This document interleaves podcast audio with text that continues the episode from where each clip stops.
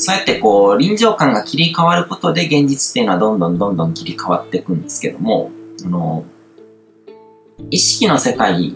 とか、こう、情報空間の方で想像を行って、なんか情報空間とか意識の世界っていうのはすごく自由なんですね。物理空間とか、その、物理空間みたいにこう制限がないわけですね。だから、例えば現実から離れて意識の中でゴールを作って、で、そこの臨場感によって自分の実際の境遇を変えてしまう。だから、まず意識の中で、こう、自分の役柄、役割っていうのを変えて、で、それによって、実際に自分のこう生きる現実の中でも自分の役柄が変わってしまう。それがコーチングって思うんですよね。ゴールを設定することによって、自分は世界の中でこういう役割をこなす人間になろう。っていうことを自分の中で決めて、そこに臨場感を高めるっていうことをすると、うん。だから、えっ、ー、と、まあ、すごく単純な話をすると、あのー、あるコミュニティとかグループの中で、そあのー、自分がリーダーシップを取ってこのグループをこういうふうに変えていこうっていうふうにゴールを設定した人がいれば、そこに臨場感を持つと、その人はリーダーとして振る舞うようになるわけですよね。で、リーダーとして振る舞うようになると、周りの人たちがこう、その人の行動とかを見て影響を受けていくようになって、周りの人からもこうリーダーと見られるようになっていって、で、リーダーとして認められて、そのリーダーに従って、そのグループ自体が変わっていくっていうことが起こると。だからそういうのがコーチングなわけですね。で、だからこの思考の中とか意識の世界っていうのは、現実の想像の源になるわけですね。で、えっと、サイバー空間っていうのは人工的な宇宙なんですけども、そういう現実創造を行う上ですごく有効に使えるんですね。だから、意識の中の世界っていうのは、こう、書いて記録することもできないし、あの、難しいんですよね。だから、アファメーションとかやるのとかも同じなんですけども、こう、人ってこう、思考を捕まえておくことができないから、だからメモをしたりとか、するわけですね。記憶とかっていうのも忘れていくようになってるので、うん、なんか捕まえることができない思考の中で作ったものを。そこで何か紙に記録したりとか、まあビジョンボードみたいなものを作ったりとか、そういうことをすることで、その思考の中で作ったこう、臨場感空間によりこう臨場感を高めることができる。で、そこにサイバー空間っていうものが入ってくると、もう世界が変わってくるんですね。で、一昔前の日本人の認識っていうのは、ネットの世界っていうのは、あの、2チャンネルみたいな感じで、その、匿名で参加するもので、こう、個人を特定できないような、こう、バーチャルな世界だったわけですね。だから現実世界の自分を持っていかなくても別人になることができたりとか、あの、別人のふりをすることができる世界だったわけですけども、でも、今は技術の進歩とか、こう、インフラの構築が進んで、現実世界の情報とサイバー空間の情報がリンクするようになったんですね。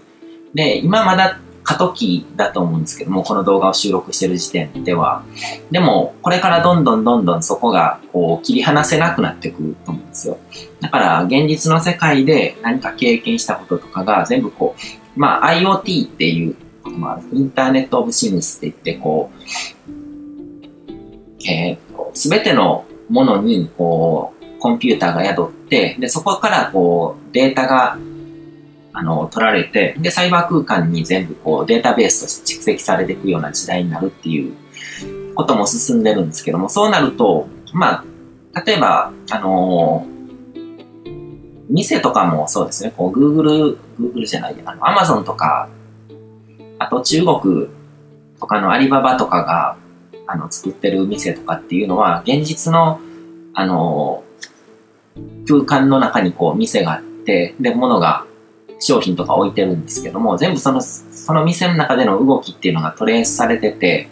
で、あの買い物かごに入れたら勝手にこうサイバー空間の方でも情報が連動してその人のカートの中に商品が入った状態になってでその商品を戻すと連動するみたいな感じのことがもう技術的に確立してるわけですよね。だから、この現実世界の自分を隠してサイバー空間に行くっていうことが、あの、不可能になってくる。まあそういうサイバー空間の中の特別にそういう場所を作ってそこの中では匿名でいろいろ楽しめるっていうことは起こるかもしれないけどもでも基本的にもう全ての情報がデータベースとしてサイバー空間に残っていくっていう時代になってるんですね。だからこれはもう紛れもなく現実世界のもう一つの場所になってるわけですよね。で、Facebook とかもそういうのに先駆けてサイバー空間上に実際の人間社会っていうものを作り出したわけですね。だから Facebook がそれまでの SNS と違ったの。それまでの SNS っていうのは別に現実空間の自分とリンクしてなくてもよかったんですね。仮想的なキャラクターを作ってそこに参加するっていうこともできたけども、でも、あの、Facebook のアカウントを持つっていうのは Facebook の作った宇宙に市民権を持つみたいな感覚で、から、その、一人で複数のアカウントを持つことも禁止されてるし、もう完全にこう現実世界の自分を持ってこうサイバー空間の中でその市民権を得てそこで生活するっていう感覚なんですね。で、そうやってこうサイバー空間っていうものがこう完全に現実世界の延長というかもう一つの場所ですよね。で、現実世界のこう履歴とかデータとかが全て蓄積される場所。うんで、そのサイバー空間っていうのはそうやってこう現実とほぼ同じものとして扱えるんですけども、物理空間、僕らがこう身を置いてる物理空間から考えると、魔法な、魔法みたいなことが起こる空間なんですね。で、サイバー空間の特徴として、まずこう、コンテンツ、何かこう情報が無限にコピーできる。だから、どういうんでしょうね。例えばこの動画とかもそうですよね。これを、あの、この、普通だったら僕こうやって誰かに話しかけるっていうのは1対1でしかできない。まあ多くの人集めてこう、あの、話しかけるセミナーみたいな形で話すことはできるんですけども、でもこの動画とかって、あの、この動画を見てる、その画面の向こうの人にこう1対1で話しかけてるようなものじゃないですか。でも普通こういうことって一人にしかできないのに、この動画をコピーしてたくさんの人に同時に伝えることができる。で、しかもそのコピーしても劣化することがないわけですね。だから、10回コピーしたらなんか僕のこう、色が薄くなるとかそういうことないわけですよね。文字通り、こう、口ない資産っていうのを築ける場所で、これがとんでもなくすごいことなんですね。情報中っていうことで考えると。